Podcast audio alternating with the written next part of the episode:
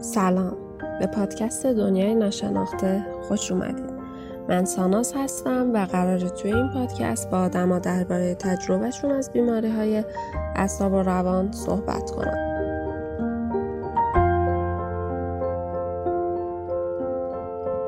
داستان ترسمو می‌خوام جزئی تر تعریف کنم. حس می‌کردم این ترسه از جنس ترس از مرگ. انگار که مثلا اسرائیل اومده باشه بخواد من به یه دنیای ناشناخته ای ببره. نمی‌دونستم که یعنی این یه چیزیه که ممکنه که همه داشته باشن یعنی خیلی از آدما داشته باشن. فکر می‌کردم فقط این حسیه که من دارم. خب این تصورش بر من خیلی ترسناکه شاید برای شما قابل درک نباشه. باعث شد که برم یعنی الان بخوام برم دنبال دلیلش ببینم دلیلش چیه و حالا راه مقابلش چیه. یه ترس عجیبی که دقیقا معلول اون مشخص نبود. با وجود اینکه استرس من تا حد خیلی زیادی کم شده ولی هنوز نمی‌تونم بگم که کامل از بین رفته. یعنی واسه تجربه آور بود که یه چیز به این راحتی اینقدر من بزرگش کرده بودم تو ذهنم. فکر نمی‌کردم برای بقیه هم همینطور باشه. همش فکر می‌کنم یه چیزی که درون خودم حس می‌کنم. اون روز اون مقابله که با ترسم را آغاز کردم به تمام اعضای خونه بودم. حتی اصلا به همسایه هامون هم منتقل شد. یعنی زانو هم میلرزید دستام میلرزید صدام میلرزید. کم کم برام جالب شده بود دلم می‌خواست کشف کنم. این دنیا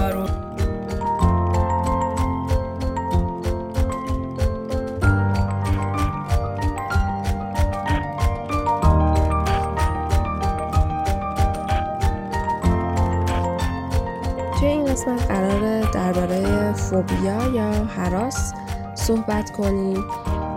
می‌خوایم در مورد این صحبت کنیم که اولا فوبیا چیه چه علائمی داره انواعش چیه دلیلش چیه؟ یه ذره البته در موردش میگم.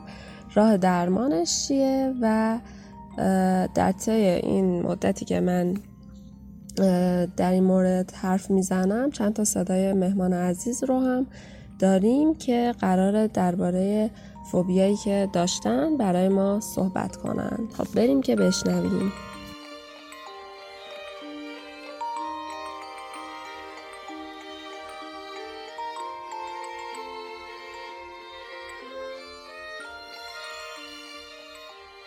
فوبیا یا حراس به یه وحشت یا یه ترس خیلی شدید و غیر منطقی خود طرفم می‌دونه که این غیر منطقیه.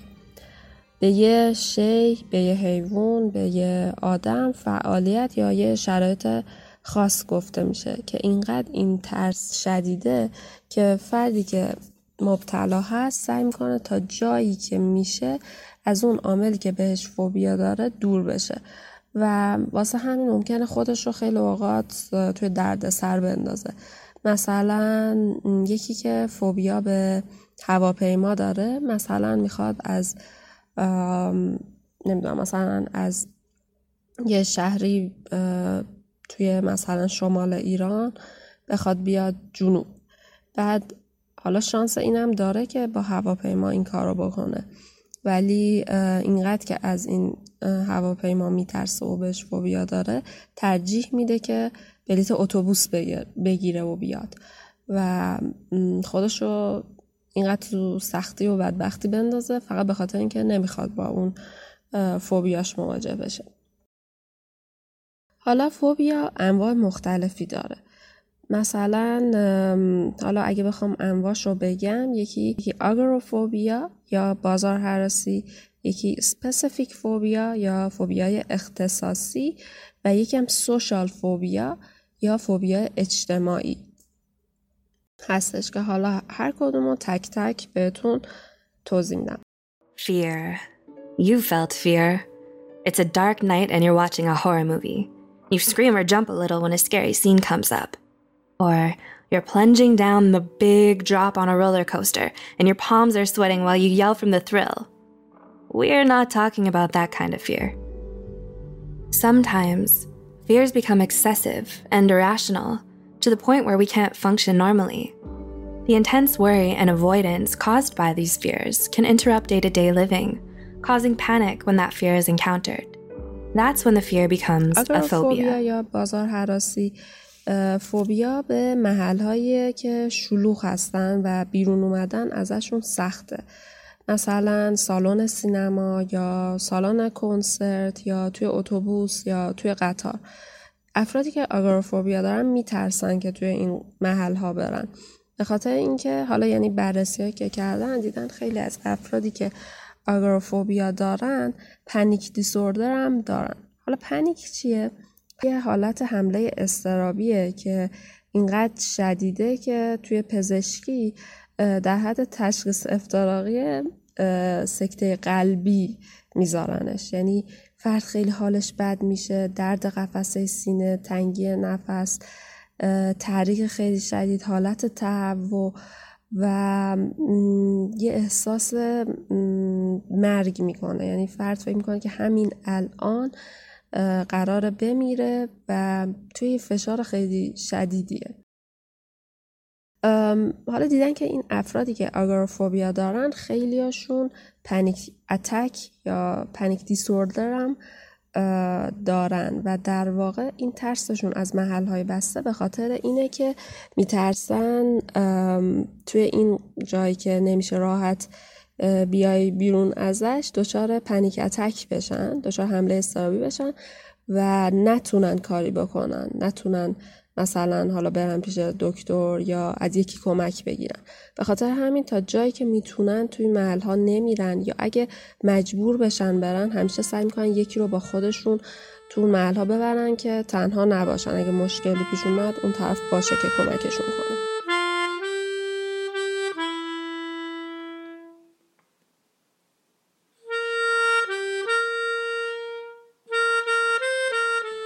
دیگه فوبیا فوبیای اختصاصیه که پنج نوع داره. فوبیا اختصاصی یعنی که حالا به یه چیزی طرف فوبیا داره. مثلا نوع یک انیمال تایپ یعنی که به یک نوع حیوان طرف فوبیا داره. مثلا سگ، گربه، مار، انکبوت، سوس داستانه. ترسم و می‌خوام جزئی تر تعریف کنم. چند سال پیش بود که فکر کنم سال 93 بود. اگه اشتباه نکنم خانواده که رفته بودیم نهالستان پیکنیک و اونجا وقتی که شاممون رو در آوردیم کلی گربه پررو لوس دورمون جمع شدن و من اینقدر ترسیده بودم که توی مثلا مثلا یه نیم ساعتی تحمل کردم. ولی اینقدر که ترسیده بودم گریه شدم و رفتم توی ماشین و تمام طول شب که مثلا خانوادم بیرون بودم من تو ماشین تنها نشسته بودم. و قشنگ حس و حال اون موقعمو یادمه. یه ترس عجیبی که دقیقا معلول اون مشخص نبود. چرا که می‌دونستم مثلا اون گربه کاری با من نداره صدمه ای نمی‌زنه. حالا بو شام ما رو فهمیده یه بخشی از شام رو می‌خواد. گرس نشه و کاری با ما نداره. اما وحشت کرده بودم و جالبه که حس می‌کردم این ترسه از جنس ترس از مرگه. انگار که مثلا اسرائیل اومده باشه بخواد من به یه دنیای ناشناخته ای ببره. شاید همه این ترس ها به خاطر این بود که گربه واسه من یه موجود ناشناخته بود و لازم بود تجربهش کنم بهش نزدیک بشم. می‌دونستم که اگه برام شناخته بشه این ترسی که ازش دارم کاملا میریزه اما خب از اون طرف هم چون درکی از دوست داشتن دوست داشتنی بودن این حیوان نداشتم به خاطر همینم اشتیاقی نداشتم که سختی و استرس مقابله با این ترس رو به بخرم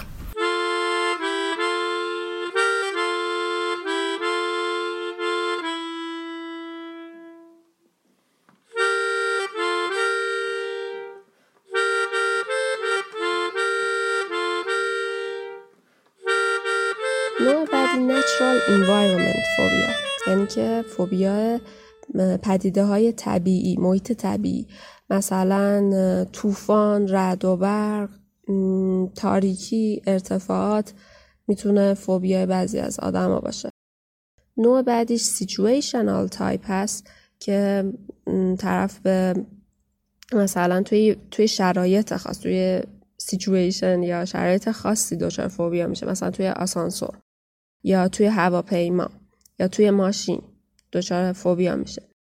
نوع بعدیش بلاد اینجکشن اینجری هست که نوع خون و تزریقات و آسیب بهش میگن که خیلی زمینه ژنتیکی داره. حتما دیدین افرادی که مثلا یه جایی که بهشون آمپول بزنن یا یه خون نمونه خون ازشون بگیرن یا خون سری می‌بینن میفتن اینقدر میترسن. این افراد دچار اینوفوبیا هستن.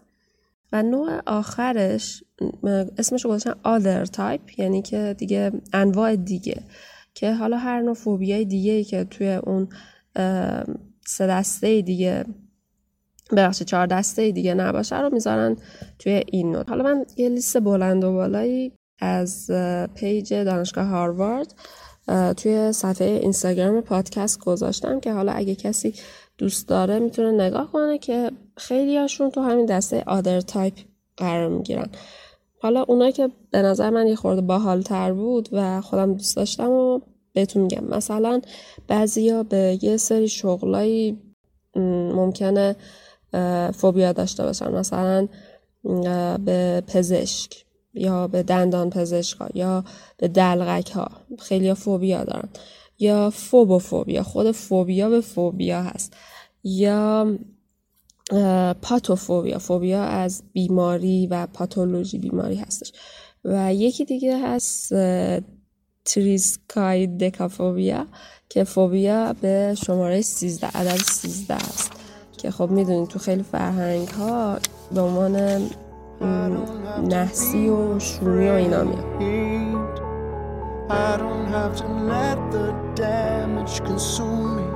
My shadow see through me cause من دارم فوبیای دوش حمامه که اسم علمیشو تا حالا جایی ندیدم و نمی‌دونم که فوبیای شناخته شده ای هست یا نه.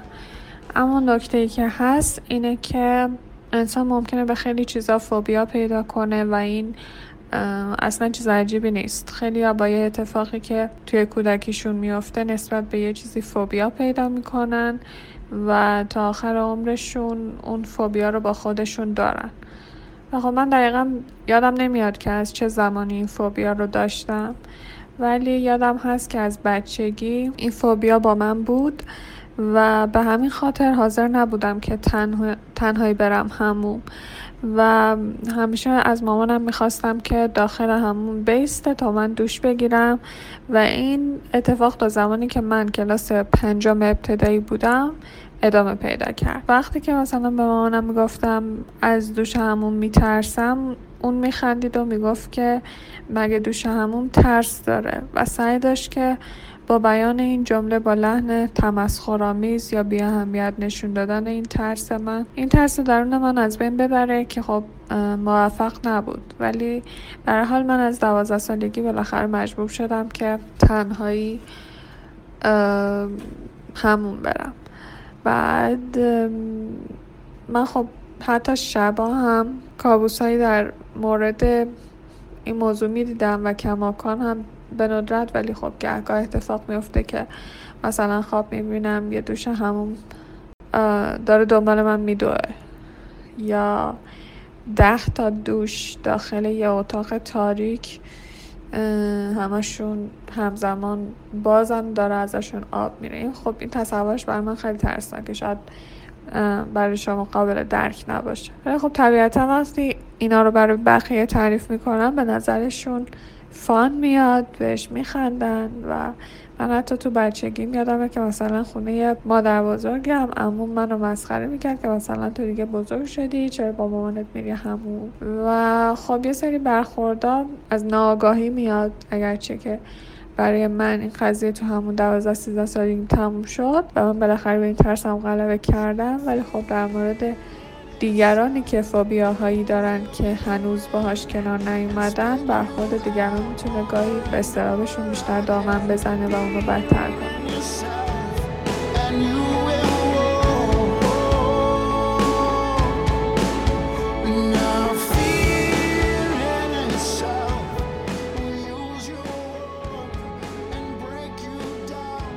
خب در مورد فوبیایی که این دوستمون گفتن من توی گوگل search کردم و واقعا فکر نمی کردم که اصلا همچین فوبیایی باشه و راستش خودم اولین بار بود که همچین حرفایی رو می‌شنیدم در مورد دوش حمام ولی وقتی search کردم دیدم که اوه چقدر آدم هستن که همین مشکل رو داشتن و خیلی خیلی خیلی حرفاشون مشابه حرفای مهمون ما بود. و اصلا واقعا فکر کردم که اگه یکی از این افراد جرات نکرده بود که بیاد در مورد این ترسش توی اینترنت بنویسه.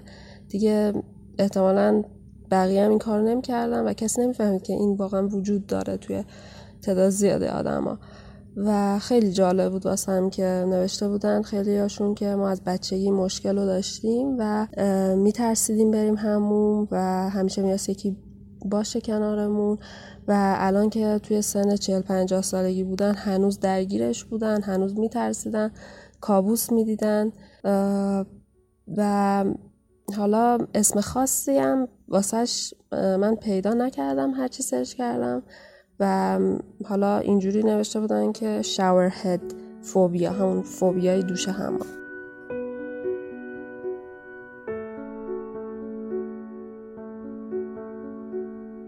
فوبیای بعدی مربوط به یکی از شنونده های پادکست هست که به دلایلی تمایل نداشتن صدای خودشون توی پادکست باشه و نوشته ای رو برای ما فرستادن که من با صدای خودم برای شما می‌خونم.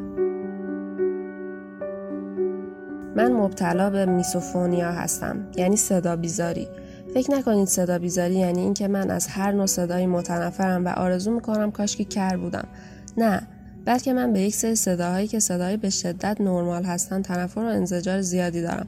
نه مثل صدای کشیدن ناخون روی تخته که همه رو آزار میده بلکه صداهایی که برای 90 تا 95 درصد مردم صدای عادی به شمار میاد. برای افرادی که میسوفونیا دارن ممکنه صداهایی مثل جویدن آدامس هورت کشیدن، قورت دادن، ملچ و ملوچ کردن، انگشت خوردن و مکیدن، صدای تیک تیک ساعت، صدای کلید، صدای پوست کندن میوه، صدای تایپ کردن، صدای باران و غیره آزاردهنده باشه. من به صداهای دهانی حساسم و به شدت منو ناراحت، عصبی و مضطرب می‌کنه. خصوصا زمانی که شرایط روحی مناسبی ندارم منو تحریک به دعوا، خشم و پرخاشگری می‌کنه. حتی دوست دارم طرف مقابل خودم رو بزنم. ولی چون نمی‌تونم مجبورم برم توی خلوت خودم گریه کنم و برای آروم شدنم آهنگ گوش کنم. فرد میسوفونیک روانی نیست، خنگ نیست، اختلال مغزی نداره.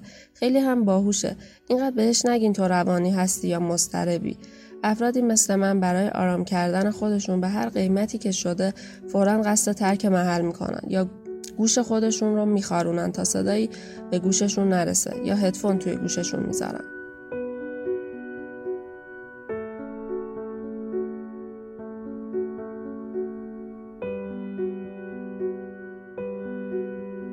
می‌رسیم به سوشال فوبیا سوشال فوبیا یا سوشال انزایتی دیسوردر اختلال استراب اجتماعی. در واقع ترس از موقعیت هایی هست که فرد ممکنه توشون مورد قضاوت قرار بگیره. تحقیر بشه یا خجالت زده بشه. که حالا می‌تونه خیلی کلی و جنرال باشه. مثلا افرادی هستن که حتی از غذا خوردن توی جمع میترسن. میترسن که مثلا یه حرکتی برن که بقیه مسخرشون کنن. یا قضاوتشون کنن. زایه بشن به قول معروف. از حتی غذا خوردن استفاده از توالت عمومی میترسن اینجور افراد. ولی یه نوعی که یه خورده محدودتره بهش میگن نوع پرفورمنس اونلی که یعنی نوعی که نوع فقط اجرایی. که فقط موقعی که می‌خواد یه چیزی رو جلوی جمع اجرا بکنه میترسه. مثلا موقع سخنرانی کردن توی جمع. یا موقعی که مثلا طرفی که موزیسین هست و قرار توی جمع کنسرت مثلا بده آواز بخونه یا یه ساز موسیقی رو بزنه دچار این حالت میشه دچار حالت های فوبیا میشه.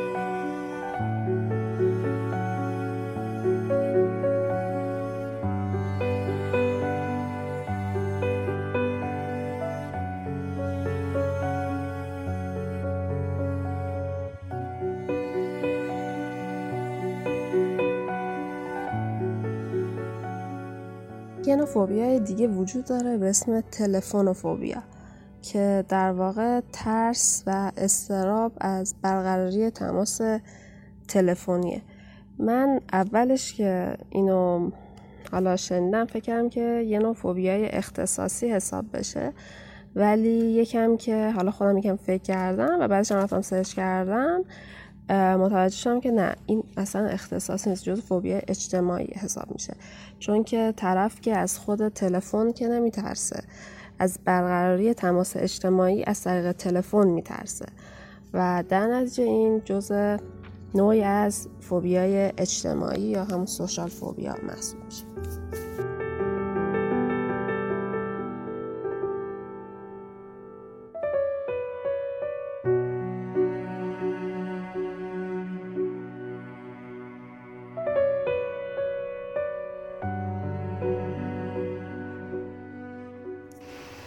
من اینترن پزشکیم تلفن و فوبیا دارم متاسفانه. می‌خوام راجع به این مسئله صحبت کنم. گاهی وقتا باید زنگ بزنیم و مشاوره ای که اتند و رزیدنت گفته انجام بشه برای مریض رو پیگیری کنیم. زنگ بزنیم رزیدنت رو پیدا کنیم. زنگ بزنیم به رزیدنت و راجع به مریض براش توضیح بدیم.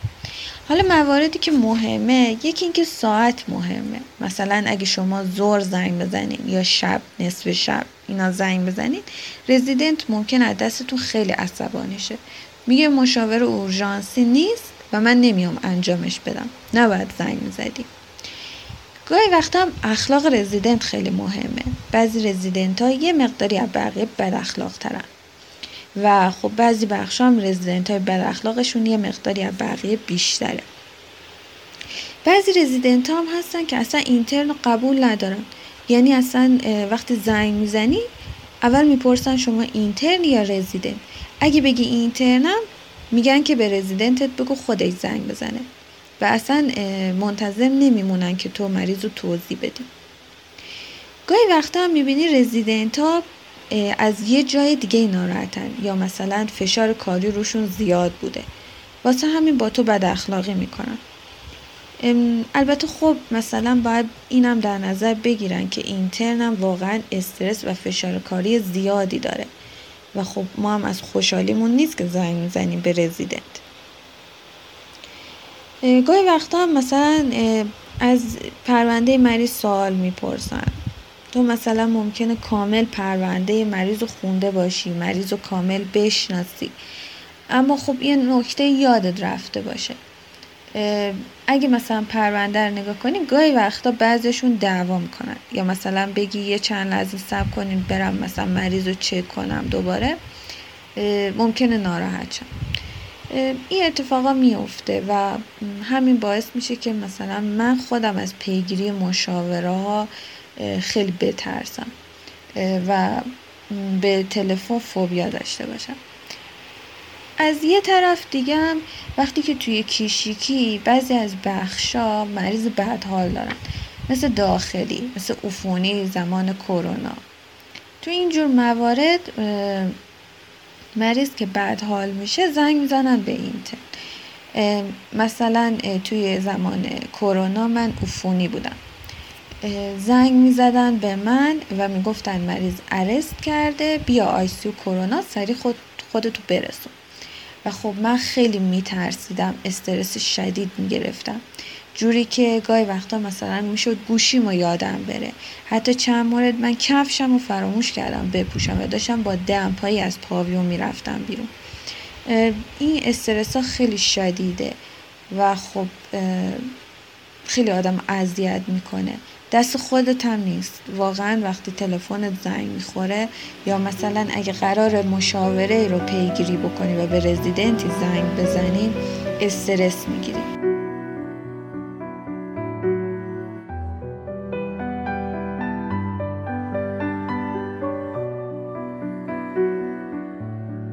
خب من در مورد فوبیای تلفن اولا که نمی‌دونستم که یعنی این یه چیزیه که ممکنه که همه داشته باشن یعنی خیلی از آدما داشته باشن فکر می‌کردم فقط این حسیه که من دارم. این فوبیایی که من دارم بیشتر برمیگرده به آدمایی که باشون غریبه ترم یعنی حس راحتی زیادی باشون ندارم. یه طوریه که احساس می‌کنم که وقتی می‌خوام باشون حرف بزنم همش یه احساس امتناع دارم. دلم نمی‌خواد این کارو بکنم.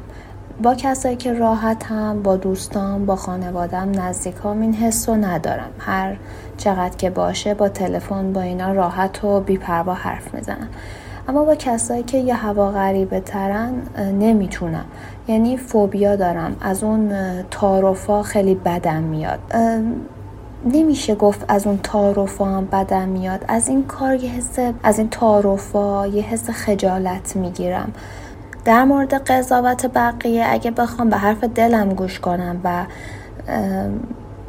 با تلفن مثلا جواب خیلی تلفن رو ندم یا خیلی تلفنایی رو که ادب مثلا توی جامعه ما جا افتاده حکم می‌کنه اون تلفن رو بزنم همیشه فکر می‌کنم که اگر این کار نکنم شاید اینطوری قضاوت بشم که شخصیت اجتماعی ندارم.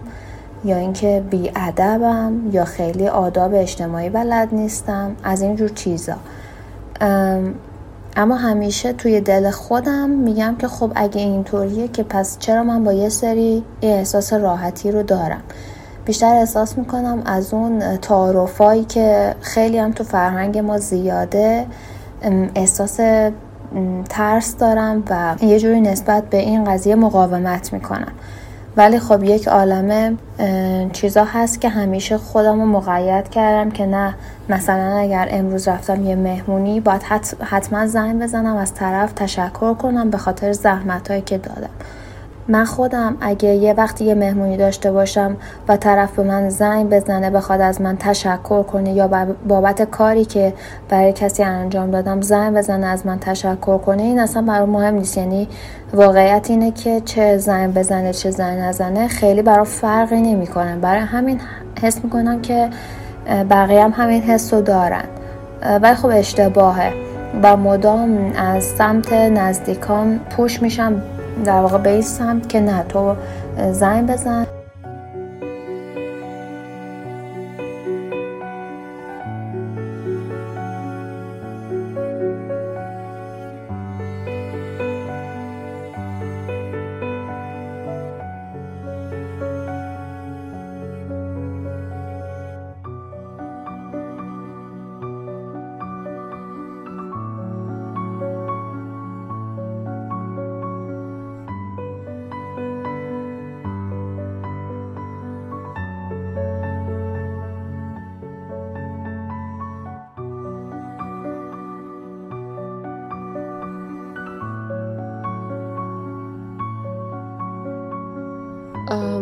فوبیایی که من دارم فوبیای اجتماعی سوشال فوبیا که حالا یادمه که وقت بچه بودم مشکل رو نداشتم و اوکی بودم کاملا که بخوام جلوی یه تعداد زیادی صحبت کنم یا چیزی رو بخوام اجرا کنم. چون یادمه که توی دبستان مثلا بود که می‌رفتم جلوی مثلا کل بچه های مدرسه توی برنامه صبحگاهی یه چیزی رو میخوندم یا اینکه حالت های مثل نمایش تئاتر جلوی همه بچه ها اجرا می‌کردم.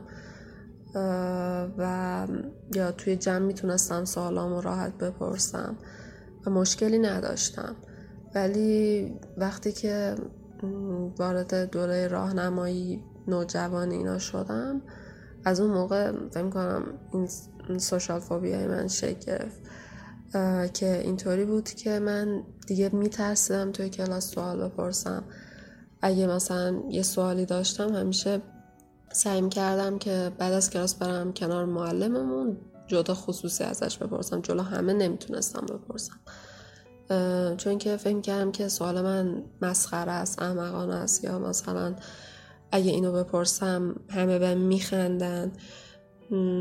یا نمی‌دونم احساس نمی‌کردم که یه سوال درسته دارم می‌پرسم. فکر کردم که من یادگیریم درست و مثل بقیه نیست. یادگیریم ضعیف کند.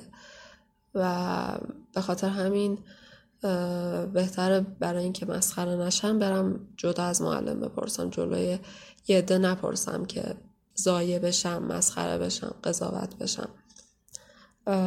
و با اینکه مثلا بعضی وقتها توی کلاس بعضی بچه های سوال میپرسیدن که من تو ذهن خودم خیلی سوالات بدیهی بود یا اینکه بعضی وقتها که یه سوال رو از معلمم میپرسیدم گفت که آفرین چه سوال خوبی. و با اینکه من تمام طول دوره تحصیلم. حالا جز شاگردای تاپ کلاس بودم. حالا اول دوم دیگه نهایتا اگه سوم بودم. ولی بازم میترسیدم جلو همه همچین سوال رو بپرسم. و دیگه این حالت توی دوره راهنمایی و دبیرستان من بود تا توی دانشگاه هم همینطور ادامه داشت و فکر می‌کنم توی دانشگاه حتی بدترم شد واسم. چون که اونجا خب کلاس مثلا حالا ما توی من توی دبیرستان یا توی راهنمایی کلاس حالا 20 نفره می‌رفتم.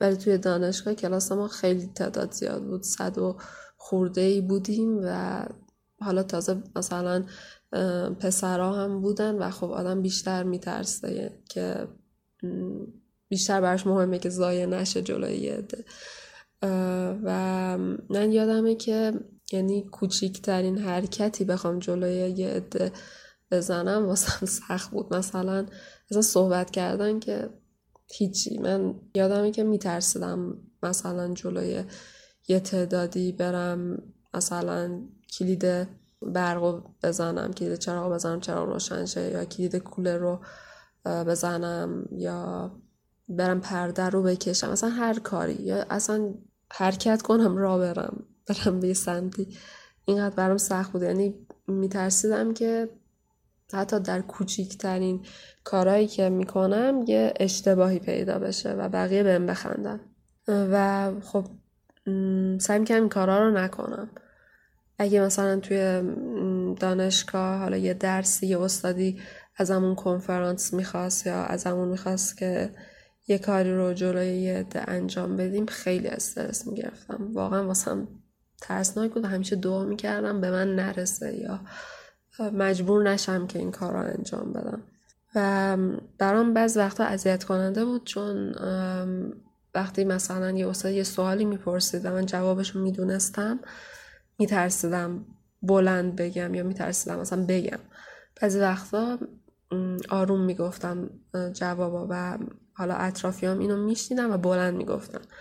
و استاد میگفت آفرین تشویقشون میکرد این خیلی سخت بود واسه من چون که گفتم خب چرا خودت نمیگی It is when we have such an intense fear of social situations because we fear that we'll be scrutinized in one way or another. We could think that people are going to be mean to us because we act anxious or we do things that might be embarrassing and we fear that people are going to laugh at us, they're going to point at us and laugh at us, they're going to make us feel bad about it, they're going to say mean things. We have such a fear of that happening that oftentimes we don't go out with people, we don't leave our homes, we don't want to be in any social situations because who wants to be scrutinized, right? فوبیا اونطوری که ما گفتیم خب یه ترس و وحشت توی طرف ایجاد می‌کنه و خب خیلی اوقات با این ترس و وحشت علائم جسمی هم واسه فرد ایجاد می‌کنه. مثلا حالت تهوع استفراغ سرگیجه تنگی نفس تپش قلب لرزیدن برای طرف ممکنه ایجاد بشه. چند تا نکته که مهمه توی فوبیا در نظر داشته باشیم اینه که همه تا یه درجاتی ممکنه از یه چیزی بترسن. مثلا همه این خیلی اکثر آدما تا یه درجاتی ممکن از حیوان وحشی مثلا سگ بترسن. ولی اونی که دچار فوبیا به سگ هست اونیه که خیلی یه واگنش بیش از حدی به یه سگ میده. خب مثلا شاید اگه یه سگ بزرگ گنده وحشی که احتمال داره که آدم گاز بگیره باشه همه یه ریاکشنی میدن. اصلا اگه ندن خب یه خورده غیر طبیعیه. ولی اون که فوبیا داره شاید مثلا یه سگ کوچولو از این پشمالوهای بی آزار ببینه و واقعا درگیر بشه. نتونه باش مواجه بشه فرار کنه جیغ بزنه. یعنی می‌خوام بگم که فوبیا یه ترس عادی نیست. یه ترس بیش از حد و یه ترس فراتر از حالت عادیه. و اینقدر این افراد تحت فشار هستن که دیدن خیلی از این افرادی که فوبیا دارن میرن سمت اعتیاد به مواد به الکل و خیلی هاشون هم حالا نمیشه بگی خیلی هاشون ولی خب مثلا توی سوشال فوبیا یک سوم افرادی که مبتلا هستن به همون فوبیا اجتماعی افسردگی هم همزمان دارن. و میگم یعنی یه چیز کوچولویی نیست یه چیز شدیدیه تو زندگی فرد. و روی زندگی اجتماعیش روی شغلش روی عملکردش واقعا اثر منفی می‌ذاره. مثلا یکی هستش که مهارت بیان و سخنرانی کردن توی شغلش مثلا خیلی اهمیت داره. ولی چون نمی‌تونه با این فوبیای اجتماعیش مواجه بشه و نمی‌تونه بره توی جمع مثلا کنفرانس بده خودش رو نشون بده. اصلا مثلا تو شغلش پیشرفت نمی‌کنه ترفی نمی‌گیره. یا یکی مثلا تو خونهشون آسانسور هم هستا ولی میترسه از آسانسور فوبیا داره به آسانسور و سوار آسانسور نمیشه و هر روز مثلا یه تعداد زیادی پله رو باید بره بالا تا برسه به خونش. یا یکی دندون درد داره از دندون پزشک میترسه دردش رو همینطوری هی تحمل می‌کنه مسکن می‌خوره.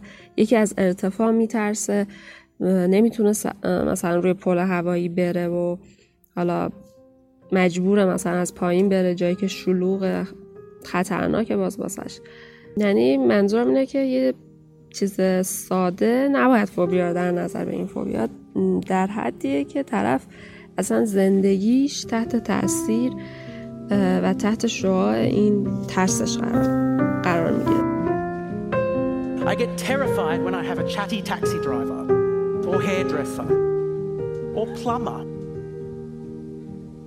I get terrified, like I said, in most conversations. I'm terrified of checking my email, and I am absolutely petrified about talking on the telephone. I don't get stage fright, I get life fright. در مورد فوبیای صحبت کردن توی جمع گفته بودین صحبت کنم الان خودش همین الان واسه من یه فوبیا شده که الان می‌خوام در مورد این صحبت کنم. هم ممکنه صدام بلرزه همین که یه خورده توی حرف زدن ممکنه تته پته بکنم. فکر می‌کنم یکی از دلیلاش هم همین باشه. اعتماد به نفس زیادی واسه حرف زدن ندارم. شاید اطلاعات داشته اگه اطلاعات داشته باشم که خب خیلی خوبه. حالا می‌تونم اظهار نظر بکنم ولی اگر اطلاعات نداشته باشم که دیگه هیچی. توپاق که می‌زنم هیچ اصلا دیگه حرفم هم نمیاد. حتی شده مثلا توی دانشگاه هم وقتی که سر کلاس نشستیم استاد صحبت می‌کنه سوال که برای من پیش میاد کف دستم عرق می‌کنه تپش قلب می‌گیرم صدام میلرزه و جرأت پرسیدن سوالمو ندارم. حالا شده یا به کنار دست کنار دستی میگم از سوالو بپرسه یا سوال واسم میمونه بعدا میرم خصوصی از خود استاد می‌پرسم به این شکل. این واقعا خیلی واسم سخته نمی‌دونم حالا اعتماد به نفس عدم اعتماد به نفس چجوری هست. واقعا خیلی سخته خیلی سخته. اصلا حس خیلی بدیه. تپش قلب داری کف دست عرق می‌کنه. اصلا کلا همه چی یادم میره.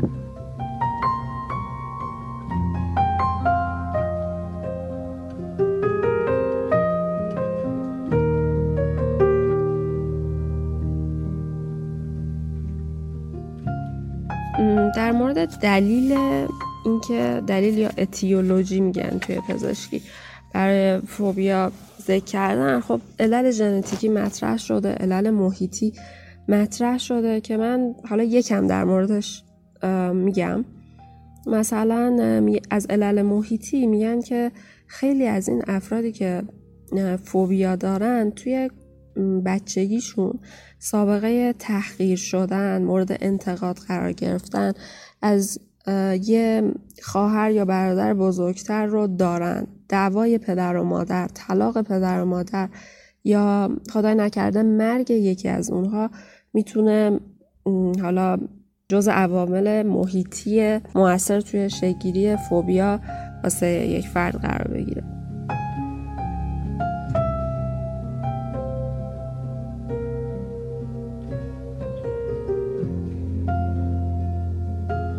چیزی که من فکر کنم علت این مشکلا شد واسه من اینه که من توی بچگی چند تا تجربه بد داشتم از این قضیه و چند بار حالا مسخره شدم.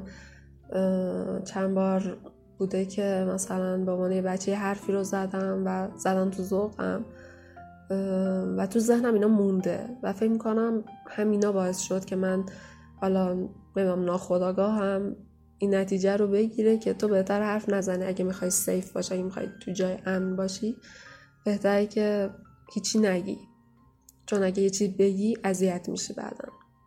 و خب این نتیجه گیری تو ذهن من انجام گرفته دیگه. و خب حالا بعدش که بزرگ شدم اینا رو فهمیدم و دیگه خوندم و یا روانکاوی اینا رفتم که تونستم با اینا یه خورده مواجه بشم و بفهمم اصلا چرا من اینطوریم. یه چیزی هم که خودم برام جالبه و شاید بعضیا مثلا بگن شاید نتونن درست باورش کنن اینه که من الان واقعا برام صحبت کردن به زبان انگلیسی خیلی راحت تره تا فارسی.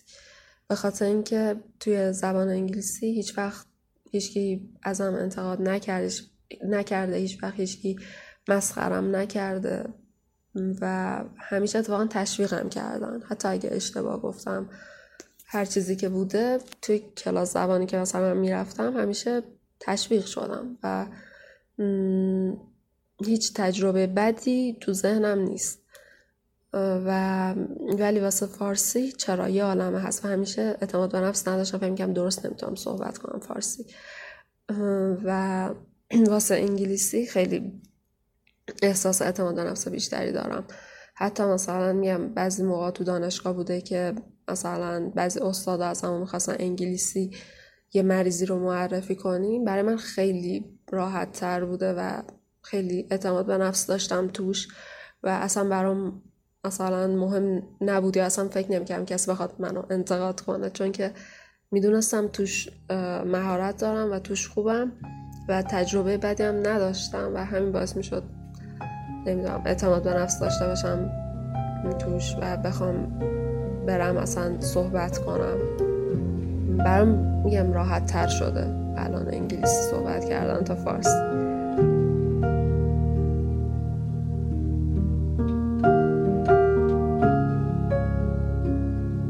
هنوز علت مشخصی برای این بیماری پیدا نشده. خب یه سری میگن ژنتیکیه یه سری میگن محیطی و اکتسابی و بعضی هم میگن به خاطر اثرات مغزی مثل اختلال در قشر cingulate و insular مغز هست. بروز آن در سن 8 تا 13 سالگی و در دختران بیشتر از پسران هست از نظر محیطی نفرت از این صداها مربوط به خود صدا نیست و این واکنش ناخودآگاه مغزه که یادآور اتفاقات خاصی در دوران کودکی فرد هست.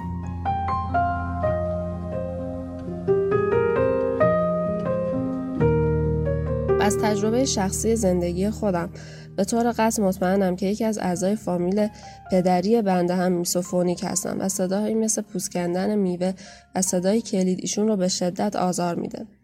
از نظر تجربه شخصی بله همیشه برام جای سوال بود چرا من که اینقدر میسوفونیک هستم بدترین کسی که صداهای دهانی داره توی خونمون هست و هر سه وعده غذایی روزانه رو باید باهاش سر سفره بشینم و اون شخص بابامه خب در دوران کودکی مشکلاتی داشتم مثل دعوای شدید پدر و مادر و خشونت زیاد بابام که به نظرم اون خیلی روم اثر گذاشته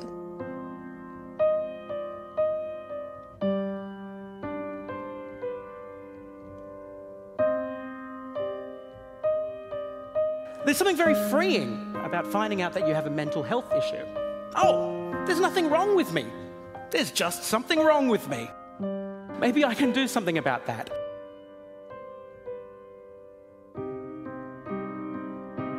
نمی‌دونم تا چه حد حرفم درسته یا نه. چون از نظر روانی و روانشناختی هیچ تخصصی ندارم هیچ مطالعه هم نداشتم که بدونم حرفم چقدر درسته. ولی به نظر خودم این احساس که من دارم برمیگرده به یه چیزی که توی فرهنگ و آداب و رسوم ماست. که خیلی کارا رو برخلاف میل قلبیمون انجام میدیم و خیلی چیزا رو از نظر اجتماعی خودمون رو اجبار می‌کنیم بهشون و خیلی چیزا قلبی نیست و این باعث میشه که حس خوبی به کاری که داری انجام میدی نداشته باشی. تعارفایی که توی جامعه ما خیلی زیاده فکر می‌کنم یکی دیگه از دلایلی باشه که باعث این احساس میشه در من.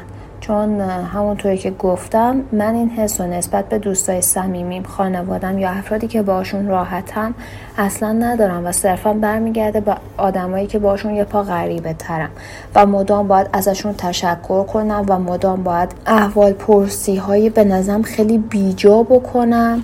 چون که اگه با یکی یا با یکی خیلی صمیمی هستی که مرتبا زنگ می‌زنی اون زنگ می‌زنه. از حال و احوال هم خبر دارین یا اینکه صمیمی نیستی که حالا اینکه یه نفر بعد از چند ماه با تماس می‌گیره این تلفن ها رو اصلا دوست ندارم و یه فوبیا دارم از جواب این تلفن ها رو دادن یا اینکه این تل... اینجور تلفن ها رو زدن. یه فوبیای خاصی دارم. اینکه بدونم این یه چیز همهگیر حالا نه ولی یه چیزیه که بقیه هم این حس رو دارن و هستن افرادی که این فوبیا رو دارن اصلا آرومم نمی‌کنه. اما به یه شکل خوشحال میشم. چرا؟ چون فکر می‌کنم قطعا چیزی که فراگیر میشه پشتش دلایل روانشناختیش خیلی زود پیدا میشه و این پیشنهادی که به من شد که این وایس رو در واقع ضبط کنم و بگیرم باعث شد که برم یعنی الان بخوام برم دنبال دلیلش ببینم دلیلش چیه و حالا راه مقابلش چیه و آیا اینکه من دارم اشتباه می‌کنم یا نه. هنوز توی این قضیه موندم که آیا من اشتباه می‌کنم یا اینکه نه. کار درست رو من می‌کنم حس درست رو من دارم و اون یه سریای دیگه اشتباه می‌کنن. این چیزیه که برام خیلی مهمه که بدونم.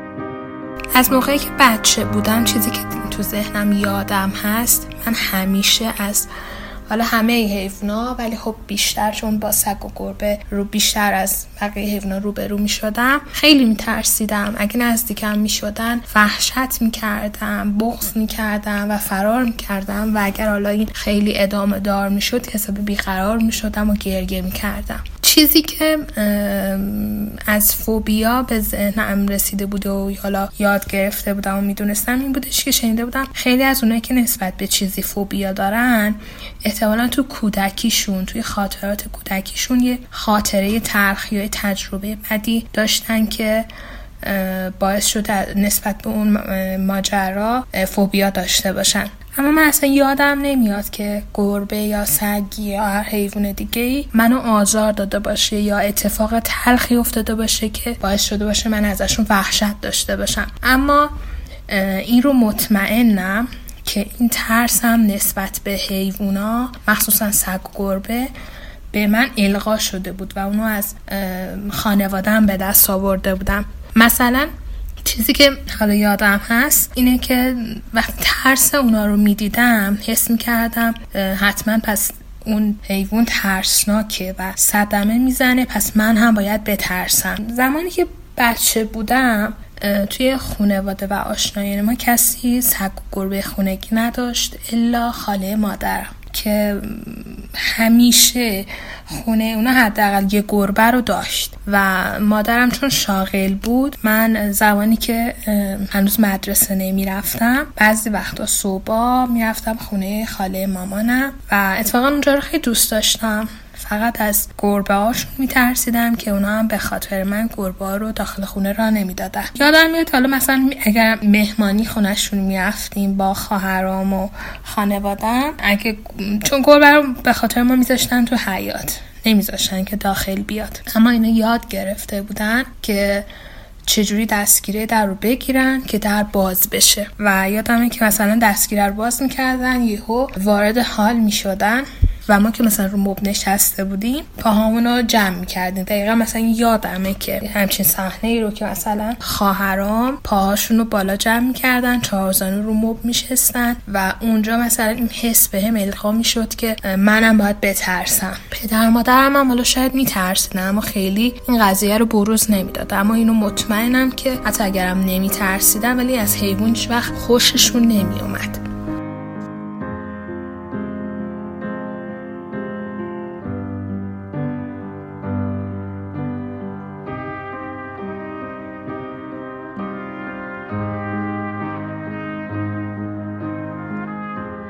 چندین روش درمان وجود داره و ولی حالا چیزی که کلی میگن اینه که اساس همه درمان هایی که برای فوبیا داریم self exposure هست.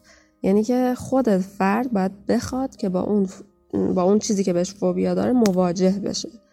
خودش این کار رو بکنه. اگه خود طرف نخواد توی درمان قدم بذاره و خودش رو مواجه بکنه با اون عامل دیگه چندان موثر نیست درمانهای دیگه. یکی مثلا تکنیک های رفتار درمانی هست که حالا من دو تاشو میگم. یکیش systematic desensitization هست که یعنی حساسیت زدایی سیستماتیک یعنی که توی این روش میان فرد رو به طور تدریجی آروم آروم با اون چیزی که ازش میترسه و بهش فوبیا داره مواجه می‌کنن. مثلا یه فردی هستش که به مثلا سوسک فوبیا داره.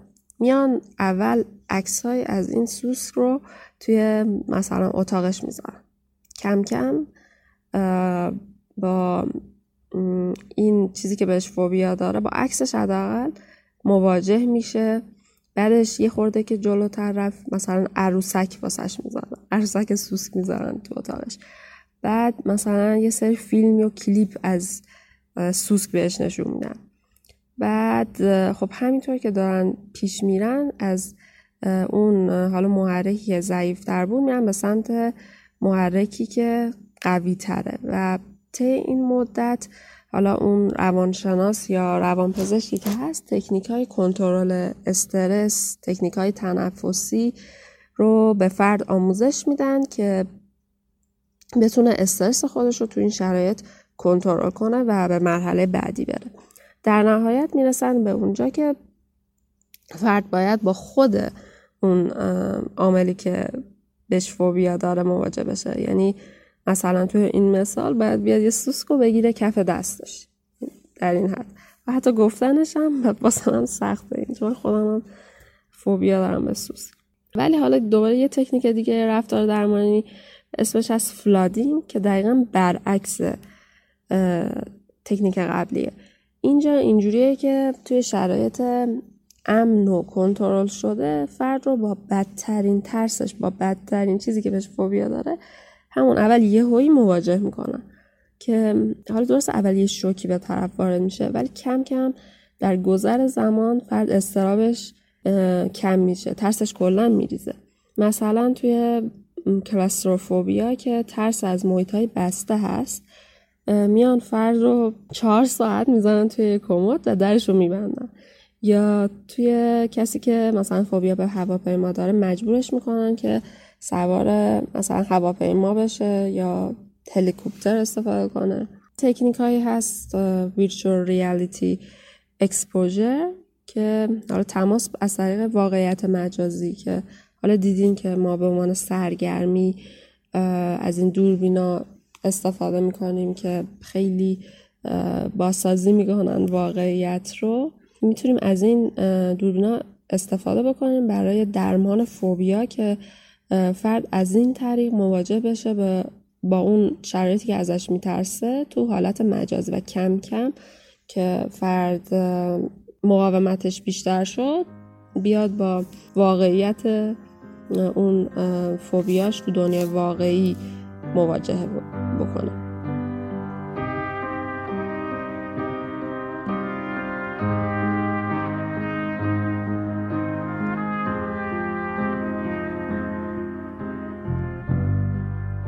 دیگه یه راه درمان دیگه اپلاید ماسل تون هست که مثلا برای فوبیای خون و تزریقات میگن.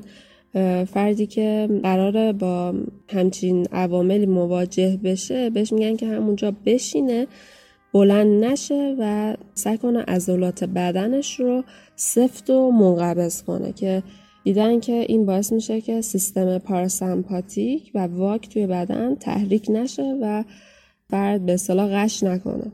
دیگه حالا تکنیک های دارو درمانی هم هست که مثلا داروهایی مثل پروپرانولول برای سوشال انزایتی استفاده میشه که میگن مثلا نیم ساعت تا یک ساعت قبل از اجرا فرد استفاده بکنه که بیشتر روی جنبه های فیزیکی البته اثر می‌ذاره این دارو. یعنی مثلا تپش قلب رو کم می‌کنه تعریق رو کم می‌کنه لرزش دستش رو مثلا کم می‌کنه ولی رو جنبه های روحی چندان تاثیری نداره این دارو.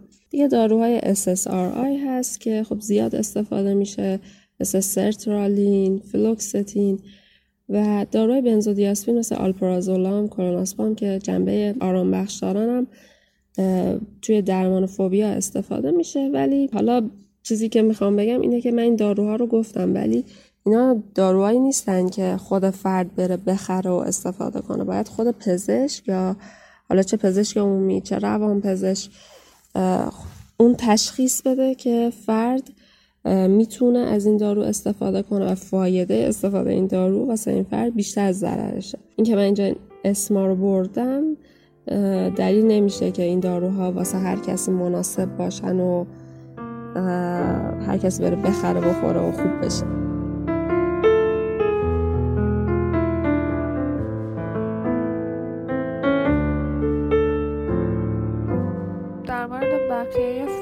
مثلا کسی که فوبیای ارتفاع داره یا مثلا فوبیای اجتماعی داره شاید خیلی کمتر مجبور بشه که در اون شرایط قرار بگیره و به استرس و ترسش غلبه کنه. که خب البته اونم نسبت به شرایط افراد گاهی مجبور میشن مثلا به واسطه شغلشون مرتب با فوبیاشون دست به گریبان بشن. ولی خب به حال فوبیایی که من داشتم و دارم چیزی هست که ناگزیره یعنی به هر حال تو مجبوری هفته ای سه چهار بار بالاخره دوش بگیری و خب مواجه شدم با این ترس برای من تو سن دوازده سالگی اتفاق افتاد که من مجبور شدم باش کنار بیام. و یادم هست که تو همون سن یا کمی قبلتر از اون بود که کلاس شنا هم می‌رفتم و واقعا برام خیلی استراباور بود که وقتی استخ میرم بخوام برم اونجا مثلا دوش بگیرم و اینا. خب خیلی اذیت می‌شدم. چون به حال مجبور شدم مجبور شده بودم با دوش هموم خونه خودمون بالاخره کنار بیان و این مواجهه اونقدر تکرار شده بود که استراب من تا حد زیادی کاهش پیدا کرده بود. ولی در مورد بقیه دوشا خب این فوبیا کماکان بود. حتی من یادم تعطیلات عید که می‌رفتیم خونه مادر بزرگم چون شهر دیگه زندگی می‌کردن من اگر مامانم منو نمی برد همون من اونجا تا ده روز ممکن بود که همون نرم. البته اینم خب تا همون سن 11 12 سالگی بود و بعدش به اجبار خودم می‌رفتم. یا مثلا اگه می‌رفتیم مسافرت من تو هتل میترسیدم واقعا که بخوام برم دوش بگیرم. ولی خب اونم از همون سن به بعد مجبور شدم باش کنار بیام چون دیگه مامانم حاضر نمی‌شد بیاد اونجا بیسته که مثلا من دوش بگم گفت خودت باید بری و من بالاخره مجبور شدم که خودم تنها برم همون. ولی خب درسته که من به ترسم غلبه کردم و بدون مشکل از دوش همم استفاده می‌کنم. ولی هنوزم گاهی شبها مثلا کابوس می‌بینم در موردش یا وقتی جای دیگه از غیر از خونه خودمون مثلا هتل قرار باشه برم همون اون استراب رو در حد متوسطی می‌تونم بگم تجربه می‌کنم. یعنی با وجود استراب مجبورم که کارم رو انجام بدم. در مورد صحبت با روانشناس هم یک بار این کار کردم. از روانشناسم در مورد فوبیا پرسیدم و ایشون گفتن که چون تو الان عمل کردت مشکلی نداره و داری کارتو انجام میدی شاید نشه اسمشو گذاشت فوبیا. چون فوبیا اونقدر استرس فرد توش شدیده که اون فرد اصلا نمی‌تونه از عهده این کار بر بیاد. من با نظر ایشون زیاد موافق نیستم به خاطر اینکه من با وجود اون همه استرابی که داشتم و کمم نبود خودم رو وادار کردم که بهش غلبه کنم و واقعا کار راحتی هم برام نبود. حالا شاید از دیده ادهی مسخره به نظر برسه ولی خب بالاخره این تجربه بود که من در مورد فوبیا داشتم و بعد از اون هم دیگه دنبالش نرفتم که مثلا می‌خوام با روانشناس یا روان پزشک صحبت کنم و درمانی دریافت کنم یا کار خاصی انجام بدم. و خب این مسئله تا حدی برای من حل شده دیگه. من الان 26 سالمه حساب کنم مثلا از 12 سالگی که خودم مجبور شدم تنها برم همون خب 14 سال داره میگذره و در طول این 14 سال بارها و بارها این مواجهه اتفاق افتاده با وجود اینکه استرس من تا حد خیلی زیادی کم شده ولی هنوز نمی‌تونم بگم که کامل از بین رفته. و واقعا فکر نمی کنم که روزی برسه که من بگم که خب اوکی من دیگه این فوبیا رو ندارم. چیزی هست که از بچگی با من بوده و دیگه بهش عادت کردم و خوابایی هم که در موردش می‌بینم خیلی برام جالبه. اونا رو مثلا به عنوان لطیف جوک برای بقیه تعریف می‌کنم خب میخندم بهش. و برای خودم هم جالبه تعدی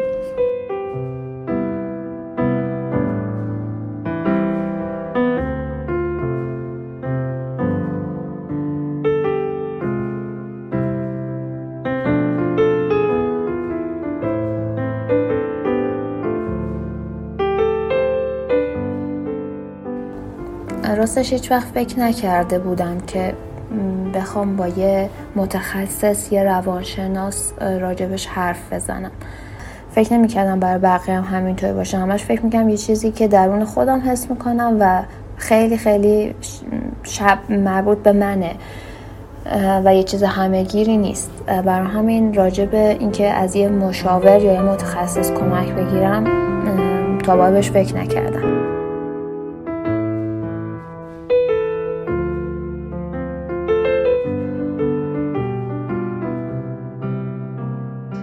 حقیقتا نمی‌دونم چه درمانی داره چون هنوز اقدامی نکردم اما به مطالعه در اینترنت دیدم که روش های روان درمانی، دارو درمانی و همچنین سمک های سفید کننده نویز وجود دارن که صدایی رو که ازش بیزاری داری به صداهای دیگه تبدیل می‌کنن. به افراد مثل خودم توصیه می‌کنم که حتما به شادی به شادی و آرامش روان خودشون برسن و حال خوبی داشته باشند تا در صورت مواجهه با این شرایط تحمل بیشتری داشته باشند و آزار کمتری ببینن. توصیه می‌کنم اولا تحت هیچ شرایطی این اختلال خودتون رو به کسی نگین چون با توجه به شعور و فرهنگ پایین مردم بیشتر آزارتون میدن. حتی حتی اعضای خانواده حتی حتی حتی کسی که دوستش داری و واسط عزیزه. چون سر وقتش شروع می‌کنن به آزار دادنت و این اشتباهی بود که من کردم. اما خدا رو شکر اون دوست به ظاهر عزیز ولی سادیس رو از زندگیم حس کردم و الان حال حال خوبی دارم. ببخشید فقط بگم که اینکه فردی مجبور میشه درباره مشکلاتش به بقیه نگه اینکه ما به شرایط همدیگه احترام نمی‌ذاریم. به خاطر هم گاهی کوتاه نمیایم. باعث میشه روز به روز از هم دورتر و تنهاتر بشیم. و خب پشت این هم اتفاقات خوبی نمیافته و دقیقا همون سیکل معیوب تکرار میشه. گاهی آدم اینقدر تو شرایط سختیه که مدتی ممکنه خودش نتونه حال خودش رو خوب نگه داره و اوضاع بدتر شه و سیکل معیوب شدیدتری رخ بده. مثلا تمرکز نداری نمی‌تونی درس بخونی و در نتیجه نمرت کم میشه بعد اینکه نمرت کم شد بقیه بد نگات می‌کنن و تحقیرت می‌کنن و بعدش احساس گناهت نابودت می‌کنه. کارهات عقب میفتن افسردگیت شدیدتر میشه گوشگیر میشی اشتها و وزنت زیاد میشه بعدم بیماری های ناشی از افزایش وزن و غیره. واقعا نمی‌دونم چی بگم. فقط می‌تونم بگم بازم ناچاری هر چقدر شرایط افتضاح بود روی پای خودت باستی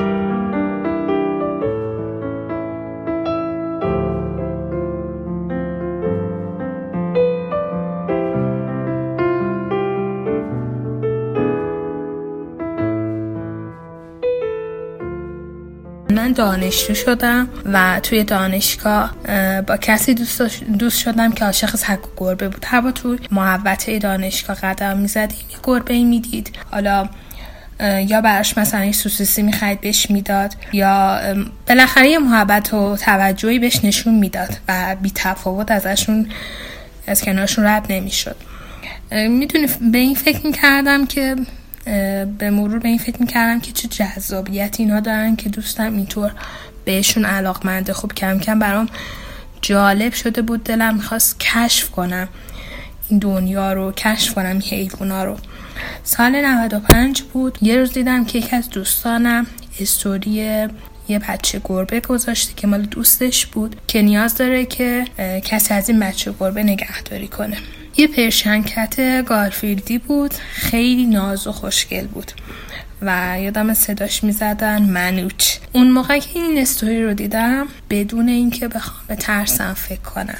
به این فکر کنم که خب صد درصد مامانم الان مخالفت می‌کنه با هم دعوا می‌کنه. اصلا بدونی که به هیچ کدوم از اینا فکر کنم سریع به دوستم پیام دادم و گفتم که من حاضرم که از این گربه نگهداری کنم. خلاصه به دوستم پیام دادم شبش قرار شد گربه رو بیاردم خونمون و وقتی آوردش دم در یه اتفاقی افتاد که من هنوز بهش فکر می‌کنم. نمی‌دونم چی شد اصلا یهو. منی که گربه سمتم میومد فرار می‌کردم جیغ می‌زدم گریه می‌شدم. لحظه اینکه اون بچه گربه رو دیدم از بس که کوچیک و عزیز بود. و از این طرفم از رو دربایسی که از دوستم و اون دوستش داشتم اینکه منی که قراره ازش مراقبت کنم نباید ضعفی از خودم نشون بدم و اونا نباید بفهمن. که من میترسم. خب دیگه اگه بفهمن که من میترسم مثلا دیگه گربه رو به دست من نمیدن. این دوتا دو تا دلیل دست به دستم داد باعث شد که من یه آن به خودم بیام ببینم گربه رو با دستام گرفتم و بردم توی خونه. خب وقتی اونو داخل اتاقم بردم خواهرم هم میترسید. ولی خب اونم از قبل کلا به گربه خیلی علاقه داشت. ولی خب ازشون میترسید. یادم رو تخت نشسته بود و از اون بالا گربه رو تماشا می‌کرد. منم بالا اون وسط که خودم رو قهرمان داستان نشون می‌دادم و از ته دل ترسیده بودم. بعضی وقتا که میومد سمتم اولش یهو میترسیدم ولی سری خودم جمع جور می‌کردم. واسه با همین شیوه اون تایم ترس ما ریخت. یعنی می‌تونم بگم باعث شد که 70 درصد ترسمون بریزه. اون سی درصد ما بقیه هم خدا برامون جور کرد. وسیله ای رو جور کرد که باش تمرین کردیم و کامل به ترسمون مقابله کردیم. دقیقا بعد از اون ماجرا چند ماه بعدش یعنی همون سال 95 یه روز مادرم بهم گفتش که یه گربه ماده یه بچه دهنش بوده و رفته تو پارکینگ و حتما حالا این بچه رو یه جای زیرا قایم کرده. واسه اون بچه تو خونه ما موندگار شد. ما باش اونس گرفتیم و الان عضوی از خانواده ما به حساب. قشنگه این ماجرا اونجاش بود که پدرم اوایل بعدش میومد می‌گفت مثلا من یه روز آخری میکنمش توی گونی میبرمش بیرون توی بیابونی جایی ولش می‌کنم. ولی خب ما دوستش داشتیم هر روز بهش غذا می‌دادیم باش بازی می‌کردیم. خب وقتی پدرم چیزا رو می‌دید کار باش نداشت. تا اینکه ما حدود یک ماه رفتیم تهران و پدرم رفسنجان بود و ما گربه رو سپرده بودیم بهش و گفته بودیمش هر روز غذا بده. باورتون نمیشه. بعد از اون یک ماه وقتی برگشتیم بابام دیگه دوستش داشت بهش دست می‌زد. کسی که اصلا نزدیک گربه نمی‌شد بهش دست می‌زد نازش می‌کرد. ما خب همیشه غذا مثلا آشغال گوشت و اینجور چیزا واسش می‌گرفتیم. دیگه بابام براش غذا خوش می‌خرید اسباب بازی می‌خرید و هنوزم که این قضیه ادامه داره و الان چهار ساله که تو خونمون موندگار شده و اگه مثلا یه شب وقتی بیرون میره به خونه برنگرده مام بابام نگرانش میشه. مخصوصا بابام که اصلا میره تو کوچه دنبالش میگرده و یه بارم یه سه چهار روز خونه نیومد که همه نگرانش شدیم و از همه همسایا میپرسیدیم. دیگه تو همه تو کوچه‌مون می‌دونستن این گربه گربه ماست. اصلا دو تا از همسایه‌هامون به این اونا هم به این گربه علاقمند شده بودن و هر وقت تو کوچه میدیدنش باش بازی می‌کردن و ازش مواظبت هم می‌کردن. چون یه گربه سیاه هست تو کوچه‌مون که مدام اینو می‌زنه. انگار مثلا بهش حسودی می‌کنه. چرا این اینقدر همه دوستش دارن اینقدر در رفاه غذاش جای خوابش اینا هم فراهمه. مرتب با این دعوا می‌کنه. خلاصه همه اینا دست به دست هم دادن که من تونستم با فوبیای خودم مبارزه کنم.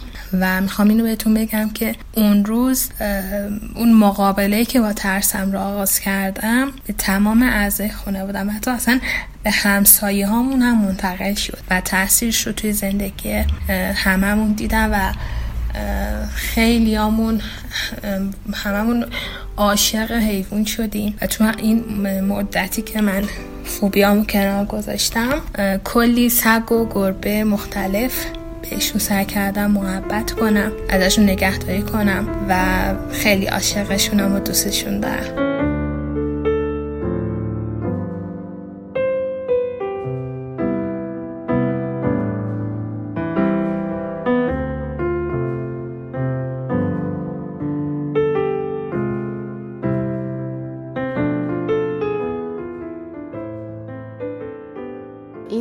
حالت همینطور ادامه داشت و فکر می‌کنم واسه بعضی شغلا یا بعضی رشته ها این خیلی مهمتره که بتونی جلوی یه حرف بزنی اعتماد به نفس داشته باشی.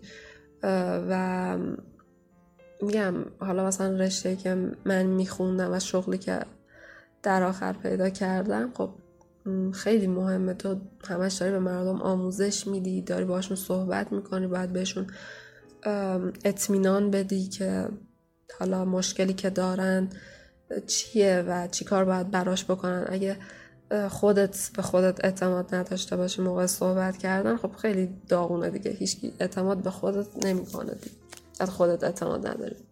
و دیگه از سال آخر پزشکی دیگه من تصمیم گرفتم که بیام باش مواجه بشم و یه کاری بکنم که حداقل کمتر اذیت بشم. و حالا کاری که خودم کردم یکی این بود که یه سری کتاب خوندم در مورد همین سوشال فوبیا و بیشتر در مورد مهارت صحبت کردن که کمکم کردن که یکم حالا از دید بقیه هم اینو ببینم. فکر نکنم که فقط مشکل منه. کتاب آین سخنرانی از دیل کارنگی و کتاب هنر بیان از برایان تریسی اینا خیلی به من کمک کردن و هم یه سری حالا فیلم و ویدیو اینا از طریق یوتیوب می‌دیدم یا سرچ می‌کردم. اینا خیلی کمک کرد. چون دیدم که فقط من نیستم که این مشکل رو دارم. اتفاقا خیلی یعنی اکثر آدم این مشکل رو دارن و حتی فکر کنم حالا مطمئن نیستم تو کدوم یک از کتاب نوشته شده بود نوشته بود که اومدن یه بررسی کردن دیدن که اکثر آدما ترس روبرو شدن با یک جمع و سخنرانی کردن تو یک جمع براشون بیشتره تا ترس از مرگ. یعنی یه تحقیق کرده بودن از آدم اینو پرسیده بودن که اکثرشون گفته بودن که این ترس سخنرانی براشون از مرگ بیشتره و خب اینا رو که خوندم دیدم که فقط من نیستم خیلی از آدم مشکل دارن و باید روش کار کنم. خیلی بودن که الان جزء بهترین سخنرانای دنیا هستن و همین مشکل رو داشتن و روش کار کردن. یه مهارت باید روش کار کنم و به دستش بیارم خب اینا کمک کرد که بیشتر برم سمتش و بخوام روش کار کنم.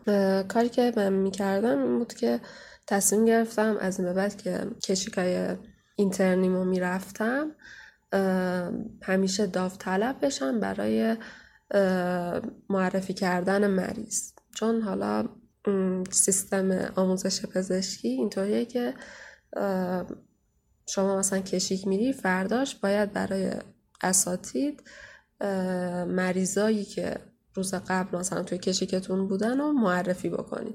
حالا اینطوری بود که مثلا خب خیلی مریض میاد. یه تعدادی روی برد ما می نوشتیم استادا اون مریضی که باحالتر بود و آموزشی تر بود و انتخاب می‌کردم و گفتم مثلا فلان مریض بیاد معرف...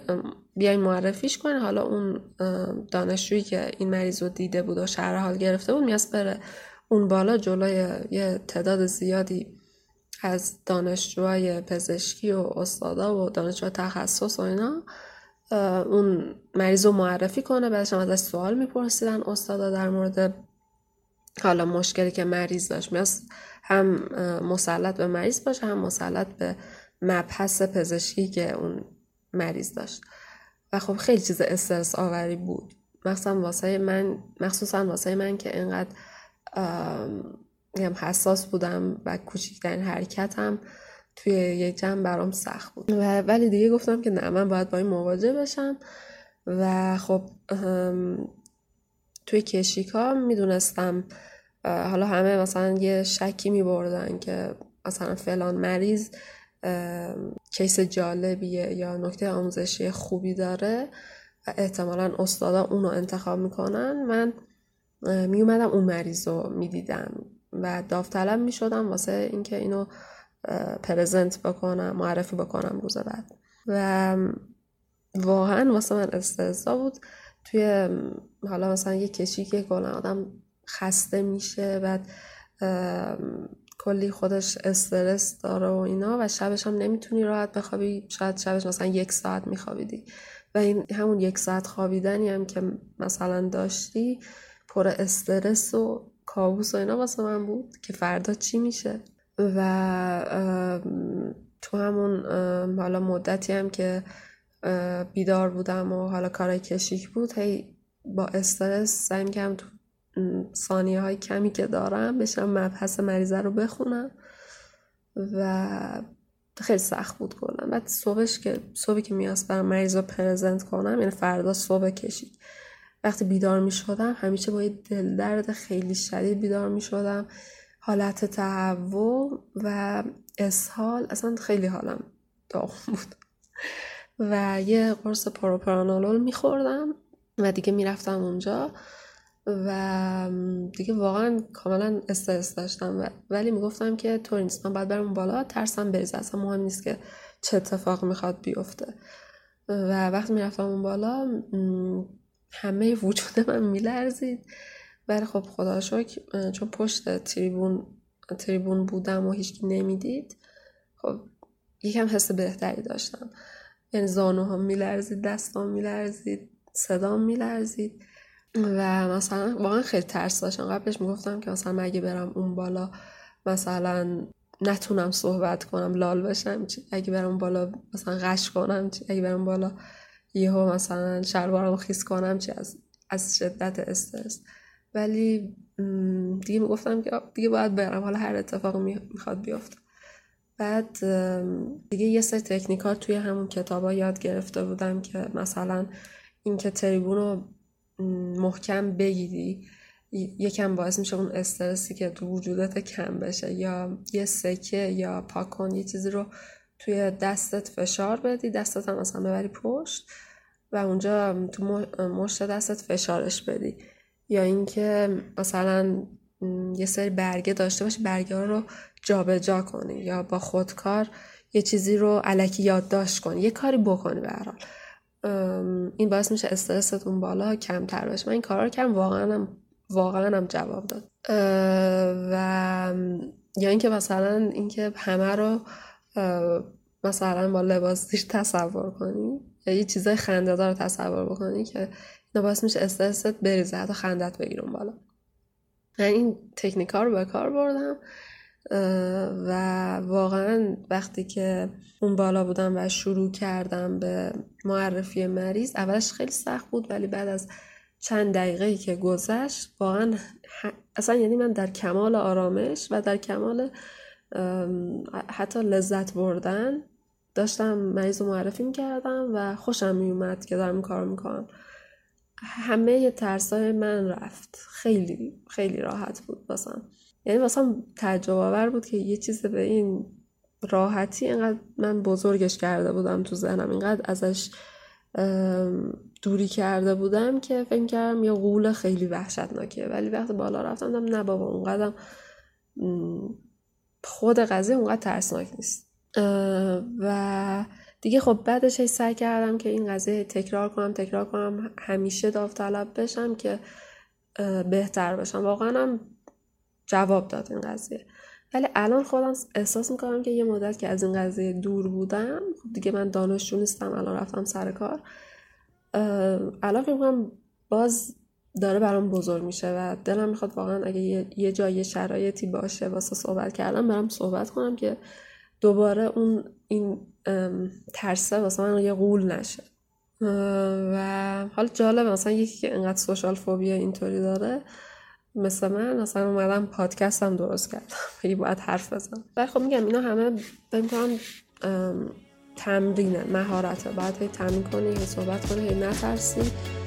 هی حرف بزنی تا بهتر بشی